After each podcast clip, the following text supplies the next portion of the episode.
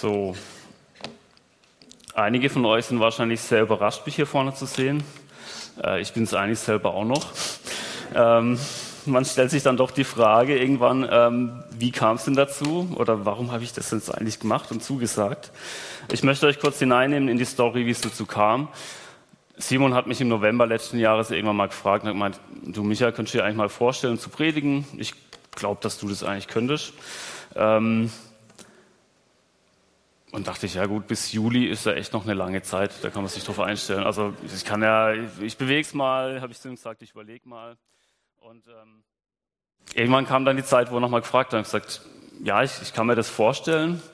Ähm, auch weil ich mit anderen geredet habe und die gesagt haben, mich ermutigt haben, probier das aus. Und ich habe in meinem Leben auch immer festgestellt, wenn ich gewachsen bin, dann bin ich nicht in der Komfortzone gewachsen. Dann waren das immer Herausforderungen, ähm, durch was auch immer, durch Menschen, die das gesehen haben und die mich herausgefordert haben und gesagt haben, du kannst das irgendwie machen. Und deswegen stehe ich heute Morgen hier und ich bin dankbar, dass ich die Möglichkeit habe, heute hier zu wachsen. Und ich hoffe, dass ihr auch ein bisschen was für euren Wachstum mitnehmen könnt in dem, was ich vorbereitet habe. Ich möchte einsteigen erstmal mit einem Gedankenexperiment oder mit einer kleinen Challenge, vielleicht wie man sagen möchte. Stellt euch vor, ihr seid an der Supermarktkasse und ihr trefft da plötzlich jemand in der Reihe hinter euch, steht eine alte Bekannte, ein alter Freund, habt ihr schon lange nicht mehr gesehen. Ihr kommt ins Gespräch und der Bekannte oder die Bekannte sagt, hey, sag mal, bist du eigentlich immer noch in dieser Gemeinde, in der CG dort? Ähm, sagt, ja, ja, genau, ja, ich bin immer noch dort, der Glaube ist mir immer noch wichtig. Und plötzlich fragt die Person, ja, was macht denn dein Glaube eigentlich aus? An was glaubst du denn da genau? Ja, ihr seid natürlich erstmal kurz von der Frage geschockt an der Supermarktkasse. Ein Deep Talk, eine tiefe Frage. Ihr merkt schon, ihr seid gleich die Nächsten. Es macht Beep, Beep, Beep, Beep, Beep. Und ihr seid nicht beim Edeka, wo es Beep, Beep macht, sondern ihr seid beim Aldi, es macht Beep, Beep, Beep, Beep. Und ihr habt vielleicht drei bis vier Sätze, wo ihr kurz rüberbringen könnt, was euer Glaube eigentlich ausmacht. So, Hefte raus, Klassearbeit. Wir beschäftigen uns damit mal. Nee, holt euer Handy raus. Wir haben ja natürlich keine Hefte. Holt euer Handy raus. Wir machen eine Slido. Und äh, mich interessiert einfach, wenn ihr drei bis fünf Kernpunkte eures Glaubens beschreibt, was sind es? Welche Punkte sind es? Loggt euch ein, wenn dann die Slido erscheint. Okay, ähm, könnte noch kurz dauern. Wer von euch kein Smartphone hat, guckt doch links und rechts. Das sind Menschen, die sich freuen, vielleicht auch eure Punkte mit reinzunehmen. Ähm, und so kommen auch in den Austausch.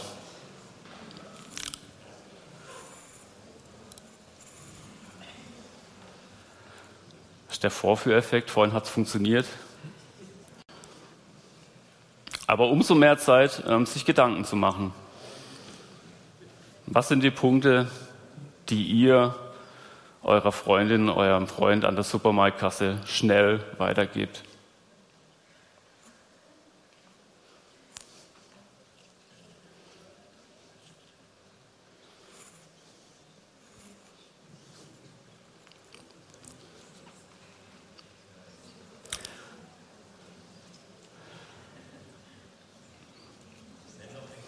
Also wir sind auch flexibel. Ähm, früher in der Gemeinde hat es auch funktioniert. Jeder darf einfach seinen Punkt reinrufen. Genau, die Theresa läuft mit dem Mikro rum. Wer einen Punkt hat, hebt kurz die Hand ähm, und darf den live sagen. Das hat den Vorteil, dass auch nicht jeder ein Smartphone braucht. Max macht das Mikro an. Sehr gut. Gott liebt mich. Gott liebt mich. Dankeschön. Ich bin nie mehr alleine und er versteht mich besser als jeder Mensch. Mutige vor. Hey Leute, ich habe mich getraut, hier zu predigen. Also ihr könnt doch vielleicht einen Satz sagen, oder? Ich habe mich noch nie so frei gefühlt vorher. Jetzt geht's. Gott ist der Grund, auf dem ich stehe und lebe. Ja, wir machen es mit dem Mikro weiter. Das funktioniert sehr gut. Die Frage nach dem Woher und Wohin.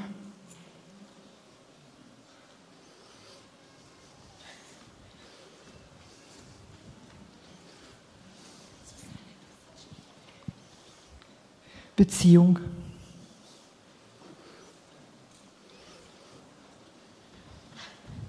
Ihr lasst mich ganz schön rennen.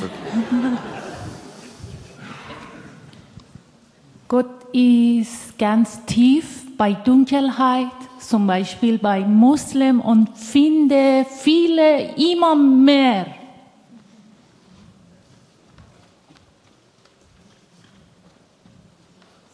Gott ist erlebbar und in ganz vielen kleinen Dingen, wo man immer wieder merkt, er ist real und er ist da und er hilft.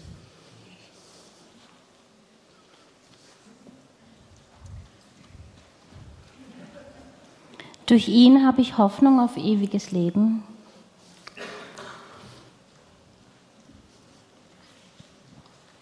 Ich darf sein, wie ich bin. Eine letzte Handmeldung.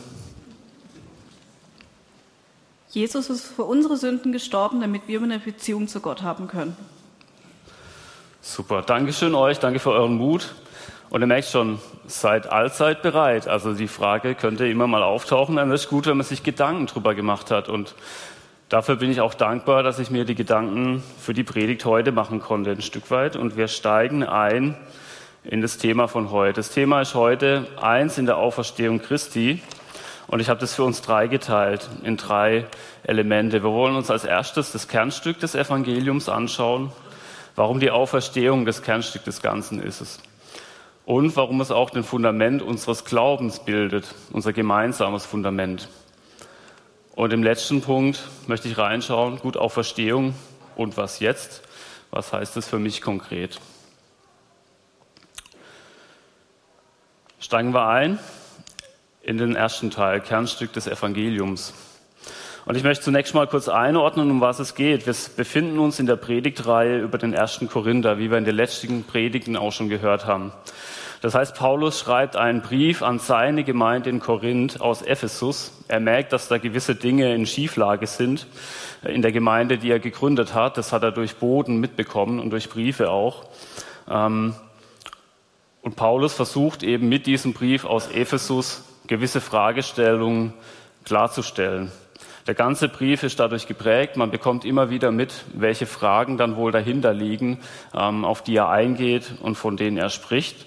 Und im Kapitel 15, das wir uns heute anschauen, geht es um die Auferstehung von Jesus. Das ist der Kernpunkt. Es lassen sich darin noch ganz viele andere Punkte auch raus ableiten, doch das ist auch der Punkt, auf den wir uns heute fokussieren möchten. Wir fangen an zu lesen in 1. Korinther 15, 3. Zu dieser Botschaft, die ich so an euch weitergegeben habe, habe, wie ich sie selbst empfing, gehören folgende entscheidende Punkte. Also so Achtung, jetzt kommen die wichtigen Punkte, die entscheidend sind in meiner Sicht als Paulus. Christus ist in Übereinstimmung mit den Aussagen der Schrift für unsere Sünden gestorben. Er wurde begraben und drei Tage danach hat Gott ihn von den Toten auferweckt. Auch das in Übereinstimmung mit der Schrift. Als der Auferstandene hat er sich zunächst Petrus gezeigt und dann dem ganzen Kreis der Zwölf. Was sind die Punkte, die ich daraus lese? Ähm, das sind die folgenden Kernpunkte, die auch zeigen, dass es eben das Kernstück des Evangeliums ist. Zunächst mal, der erste Teil, Christus ist für unsere Sünden gestorben. Was ich daraus verstehe, ist, ich bin ein Sünder. Das heißt, wenn Christus sterben musste für Sünden, die ich habe, heißt es, dass ich Sünder bin und dass da was nicht in Ordnung ist. Aber Christus ist gestorben genau dafür. Zweitens, er wurde begraben. Das heißt, begraben kann ich nur jemand, der auch wirklich tot ist. Das heißt, für die Menschen dort, die haben getrauert, es war real, er war wirklich tot. Also es war nicht sichtbar, dass er wieder auferstehen würde.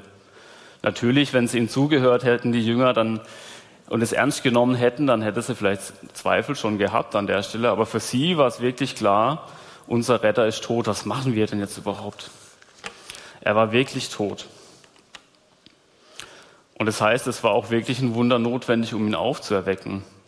Gott hat ihn von den Toten auferweckt. Das heißt, der Tod ist besiegt. Gott hat den Tod besiegt an der Stelle. Und Paulus unterschreibt es noch danach, indem er sagt, ganz viele haben ihn gesehen, er hat sich gezeigt. Das heißt, es war nicht nur eine Erzählung und ein Geheimnis, das ganz wenige irgendwie kannten, ähm, sondern es gibt viele Zeugen, die das bezeugt haben. Er sagt in der Stelle, wenn man die noch weiterlässt, es waren über 500 Menschen, die Jesus Leben gesehen haben noch danach. Und als er diesen Brief schreibt, waren viele von denen auch noch am Leben. Das heißt, die konnten das auch noch live weitererzählen und weitergeben. Und es wird auch klar, warum diese Leidenschaft eben in dieser Glaubensgemeinschaft so stark war in der Zeit, weil die alle noch dieses, ich kenne jemanden, der hat, hat ihn auch gesehen, also richtig stark. Und er bringt noch eine Referenz rein in Übereinstimmung mit der Schrift. Das heißt, es gibt viele Stellen, auch gerade im Jesaja vor allem, ähm, wo das auch vorausgesagt wird, was passieren wird. Also er unterstreicht mit dieser zentralen Stelle, was ist das Zentrale, das Kernstück des Evangeliums und warum ist das valide, warum ist das richtig durch Zeugen und auch durch andere Bibelstellen. Und es war nicht nur damals der Kernpunkt, sondern auch wenn wir uns das apostolische Glaubensbekenntnis heute anschauen, unser Glaubensbekenntnis. Und ich möchte uns einladen, dass wir es einfach zusammen sprechen.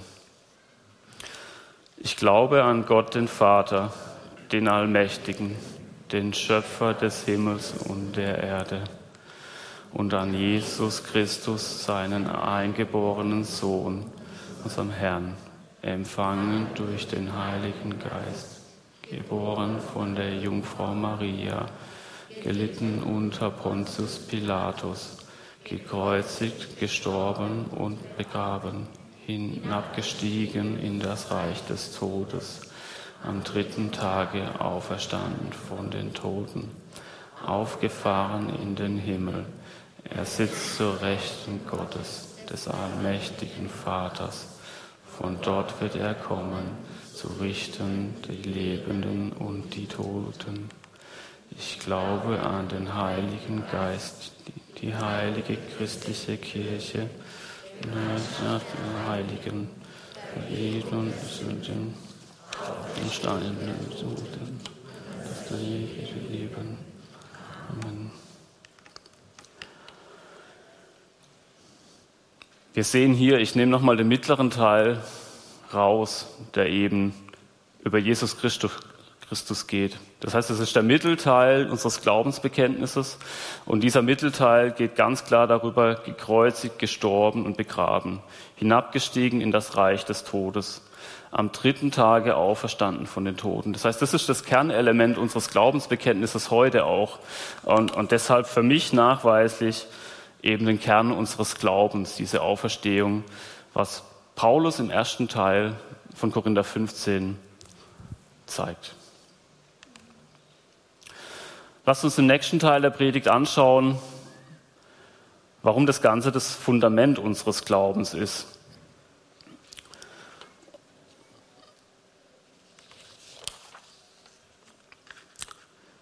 Und Paulus zeigt hier ganz klar, dass nicht alle dieser Meinung waren in der Zeit. Christus wird somit als der verkündet, von den Gott von den Toten auferweckt hat. Wie können da einige von euch behaupten, eine Auferstehung der Toten gibt es nicht? Das heißt, hier wird ganz klar deutlich, dass es Leute in der Gemeinde gab, auch in Korinth, die das angezweifelt haben. Und es gab nicht nur Leute in der Gemeinde, es gab eben auch damals schon im jüdischen Glauben ähm, den Unterschied. Es gab Gruppierungen, die es geglaubt haben, dass es eine Auferstehung der Toten geben kann. Und es gab Gruppierungen, die ganz klar gesagt haben, das kann es nicht geben, das gibt es nicht. Nämlich die Sadduzäer, die lehnten die Auferstehung grundsätzlich ab. Das heißt, die würden mit dieser Botschaft natürlich eine Schwierigkeit haben. Und andererseits die Pharisäer, die hatten eine gute Voraussetzung, wenn sie zum Glauben kamen. Die haben nämlich schon mal an die Auferstehung geglaubt, ganz grundsätzlich. Und Paulus geht hier weiter, indem er ein Gedankenexperiment macht. Und das möchte ich mit euch jetzt auch durchdenken, weil ich sehr spannend finde, weil es sehr klar zeigt, warum eben die Auferstehung das Fundament unseres Glaubens ist. 1. Korinther 15, 13.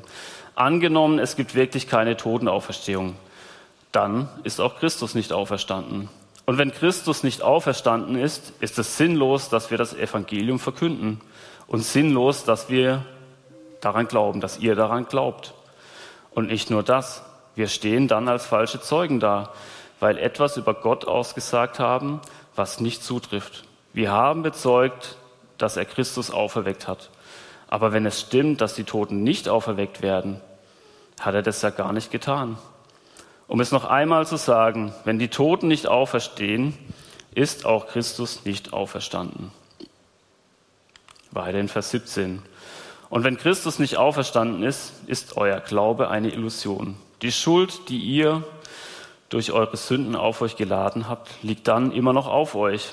Und auch die, die im Glauben an Christus gestorben sind, sind dann verloren.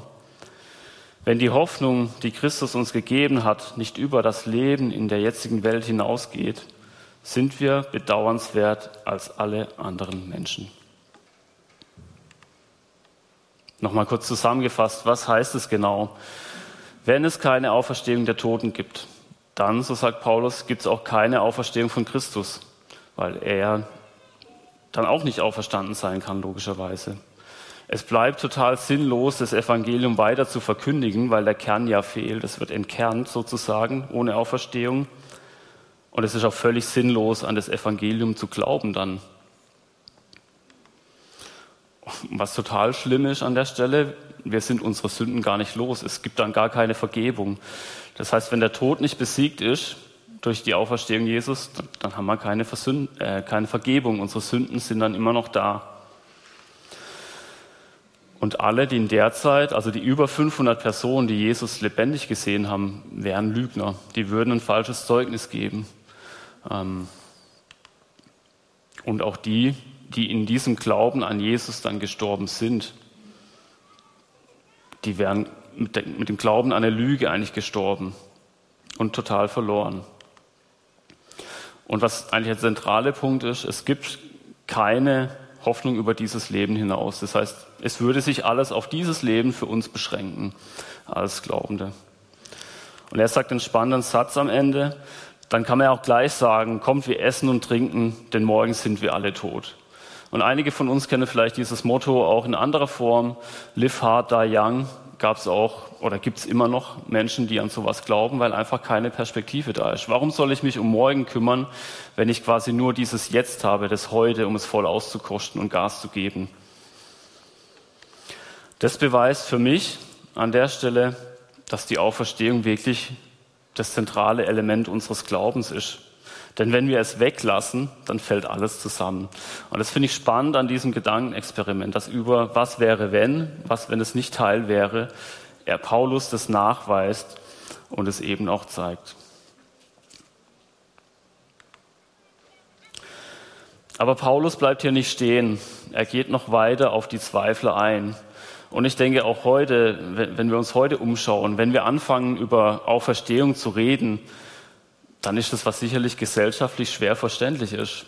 Also wer kann denn verstehen, wenn wir zu einem nichtgläubigen Freund sagen, hey, boah, Jesus ist für mich auferstanden, der war tot und wurde auferweckt. Das ist sehr abstrakt, sehr weit weg. Und da wird es viele geben, die sagen, nee, ich, ich glaube das nicht. Das ist nicht nachgewiesen wissenschaftlich, dass es eine Auferstehung der Toten geben kann.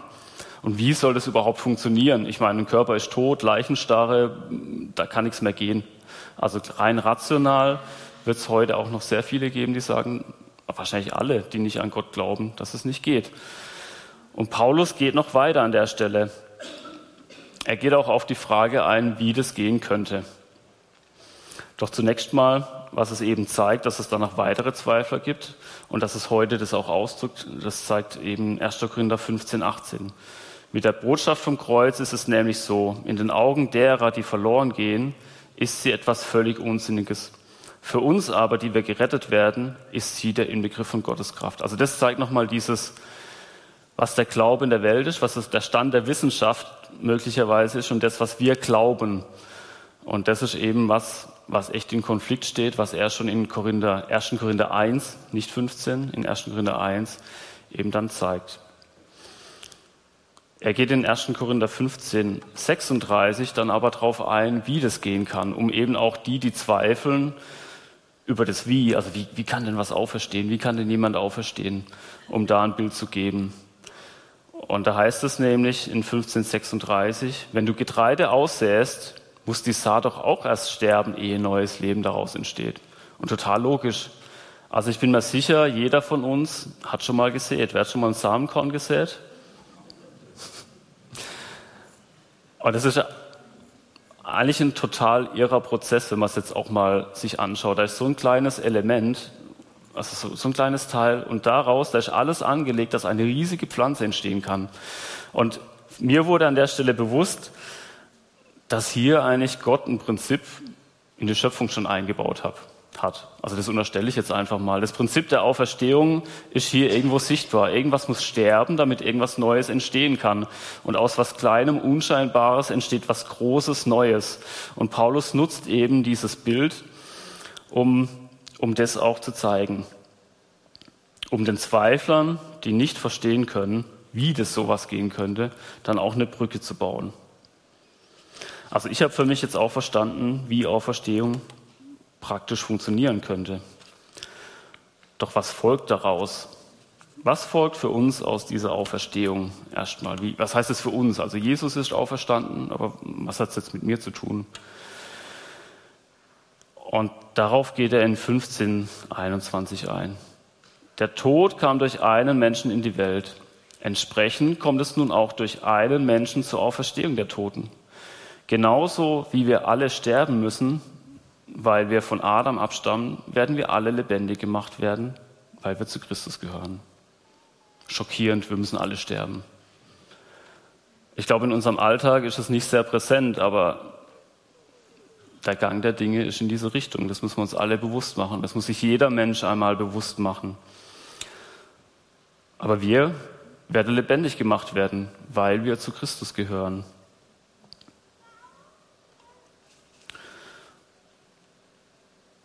Und wann? Wann wird es dann genau passieren? Wie soll das vonstatten gehen? Nee, eher mal wann. Also wann passiert es? Da gibt er auch eine Antwort drauf. Zuerst ist Christus auferstanden, als nächstes werden, wenn er wiederkommt, die auferstehen, die zu ihm gehören. Also wir hier als seine Gemeinde, als die, die an ihn glauben. Also Jesus first an der Stelle, Jesus zuerst. Er hat es vorgemacht, er hat den Tod besiegt. Und das heißt für uns, wenn wir das annehmen, wenn wir an ihn glauben, wird er, wenn er wiederkommt, uns auch auferwecken und auferstehen lassen. Und wie sehen wir dann aus? Analogie Samenkorn und Pflanze. Entsprechend verhält es sich mit der Auferstehung der Toten. Also genauso wie es mit dem Samenkorn ist, verhält es sich auch mit uns. Der menschliche Körper ist wie ein Samenkorn, das in die Erde gelegt wird. Erst ist er vergänglich, aber wenn er dann auferweckt wird, ist er unvergänglich. Erst ist er unansehnlich, dann aber erfüllt von Gottes Herrlichkeit. Erst ist er schwach, dann voller Kraft. In die Erde gelegt wird ein irdischer Körper, auferweckt wird ein Körper, der durch Gottes Geist erneuert ist. Genauso wie es einen irdischen Körper gibt, gibt es auch einen durch Gottes Geist erneuerten Körper. Der erste Adam war aus dem Staub der Erde gemacht. Also wir sind hier die erste Adams heute. Wir sitzen hier als, als erste Adams, die wir als Staub und Erde gemacht sind. Ne? Der zweite Adam hat seinen Ursprung im Himmel. Ich finde es sehr spannend oben ab 42, wie er das gegenüberstellt wie er eben sagt, das macht der alte Adam aus, das ist unser Körper, der ist vergänglich, unansehnlich, ähm, schwach. Und dann wird's aber, dann wird er unvergänglich, dann wird er erfüllt von Gottes Herrlichkeit und ist dann voller Kraft. Und das ist eine super Perspektive, das ist eine gute Nachricht für alle, die schon mal an ihrem Körper gezweifelt haben, die unzufrieden waren mit ihrem Körper für alle, die ein Handicap haben, die eine Einschränkung haben, für alle, die schwach und gebrechlich sind oder das werden. An jedem nagt der Zahn der Zeit, wir merken es. Und deshalb ist das hier relevant für alle von uns. Keiner entgeht dem. Aber die Perspektive ist, dass wir einen Adam 2.0 Körper bekommen, ähm, der made in heaven ist, der im Himmel gemacht ist, ein himmlischer Körper, der alles ausgleicht, was wir hier als Mangel erleben und ganz ehrlich, ich glaube, weil wir aus Staub und Erde gemacht sind, fühlen wir uns vielleicht manchmal auch nicht ganz so wohl in unserem Körper. Aber der Neue wird aus dem Himmel sein. Lasst uns den dritten Punkt anschauen. Auferstehung und jetzt. Also wir haben verstanden, was, warum die Auferstehung das Kernstück des Evangeliums ist, warum das ein Fundament für unseren Glauben ist, aber was bedeutet das jetzt konkret? Irgendwie alles recht abstrakt, finde ich. Ähm, was leite ich für meinen Alltag daraus ab?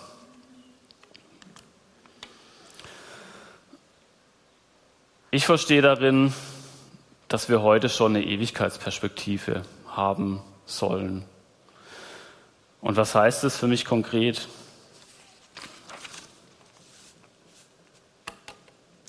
Ich stecke halt heute noch in meinem alten Körper. Ich habe nun mal die, die, die Mängel, die ich halt habe. Ich habe jeden Tag mein Päckchen zu tragen. Jeder Tag hat seine eigene Last. Um uns in der Welt geht's ab. Wir haben Tod von lieben Menschen um uns herum.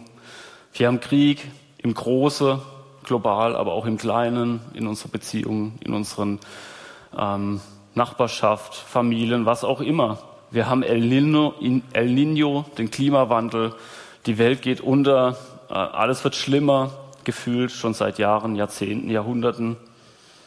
Ich bin vielleicht auf der Suche nach einem Job, ich muss ins Krankenhaus, ich war im Krankenhaus, was auch immer. Ihr wisst selbst genau, was eure Sorgen sind.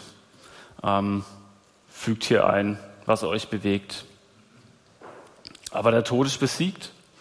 Und Tod, wo ist dein Stachel? Und hier zitiert auch Paulus dann Jesaja und Hosea an der Stelle, wo eben auch die Propheten schon den Hinweis geben. Und das ist die Perspektive, die daraus entsteht für uns, die Ewigkeitsperspektive. Und die größte Angst für uns als Mensch, also was wir oft auch ausblenden, ist ja der Tod, das Ende. Ne? Wir nehmen das nicht wahr, in der Gesellschaft findet es nicht statt. Und wir haben keine Hoffnung. Viele haben keine Hoffnung darüber. Aber das ist weg. Der Tod ist besiegt an der Stelle. Und wir können eine neue Ewigkeitsperspektive kriegen durch die Auferstehung. Und ganz vieles, was wir heute im Hier und Heute haben, verliert an Gewicht. Vieles, was wichtig scheint, wird nichtig und klein, wie es auch heißt. Mein Motorrad, völlig egal.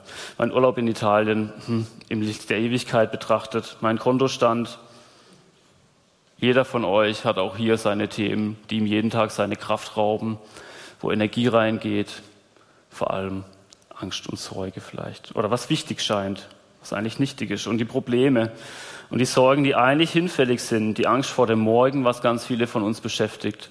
Wie geht's weiter? Angst vor, was im Job ansteht, vor meinem Chef, Vorgesetzten, was auch immer. Sorge um meine Kinder, Sorge um meine Eltern. Da gibt es ganz viele Dinge. Ich glaube, wir Menschen sind eigentlich Weltmeister im Sorge machen ähm, und verkennen aber ganz oft, dass uns das nur aufhält, dass es uns nur Energie kostet.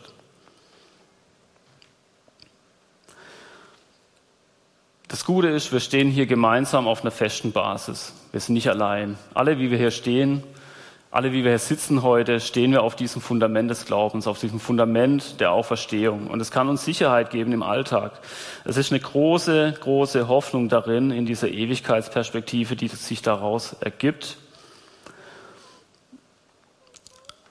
Und das ist eine ewige Hoffnung. Das ist keine, die jetzt bis nächsten Freitag reicht, weil dann wieder Freitag ist und Wochenende, sondern es ist einfach eine Perspektive in Ewigkeit.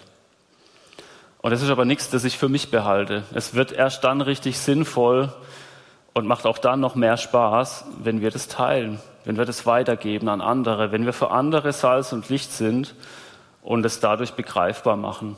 Ich glaube, dass der Aspekt der Auferstehung, wie ich vorhin schon gesagt habe, für viele deshalb der Torheit ist, weil es so, so unglaublich ist, so menschlich nicht zu begreifen, aber indem wir die Hoffnung in uns tragen, die wir daran glauben, wird es für andere sichtbar und begreifbar und kann dann im nächsten Schritt auf diese Auferstehung hinweisen.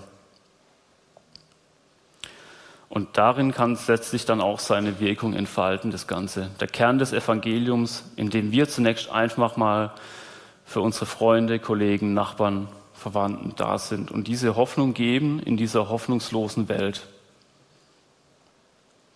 Das heißt, mit der Auferstehung bekommen wir, wir, die wir hier alle sind, die wir auf dem Fundament stehen, eine neue Perspektive, eine Ewigkeitsperspektive. Und ich möchte uns einfach dazu auffordern, heute Morgen, ganz besonders mich selber zunächst mal, ähm, der ich jeden Tag Zweifel habe, der ich jeden Tag Sorge habe, lebe die Zeit mit Perspektive Ewigkeit und nicht mit Perspektive Freitagmittag. Ich möchte zusammenfassen die Predigt. Wir haben uns zunächst mal angeschaut, warum die Auferstehung das Kernstück des Evangeliums ist und was das Kernstück ist. Und wir haben das Glaubensbekenntnis angeschaut und den Extrakt im Zentrum, der um die Auferstehung geht. Wir haben verstanden, durch Weglassen, warum die Auferstehung das Fundament unseres Glaubens ist und was passiert, wie das zusammenfällt, wenn wir das wegziehen, dieses Fundament. Und wir haben uns in, im letzten Kapitel, im letzten Teil auch angeschaut, die Ableitung, die ich getroffen habe für mich aus dieser Botschaft, was es für mein Hier und Jetzt, für mein Heute ganz konkret heißt, was ich mit nach Hause nehmen kann, was ich morgen mir bewegen kann, was ich äh, verstehen kann. Und das ist die Perspektive Ewigkeit, zu der ich uns auffordern möchte, unser Leben zu leben als Gläubige. Damit uns das noch im Kopf bleibt, habe ich die Judith gebeten, uns einen Ohrwurm mitzubringen. Ich hoffe, der euch dann auch noch durch die Woche ein Stück weit begleiten kann. Ähm, danke, Judith, dafür. Amen.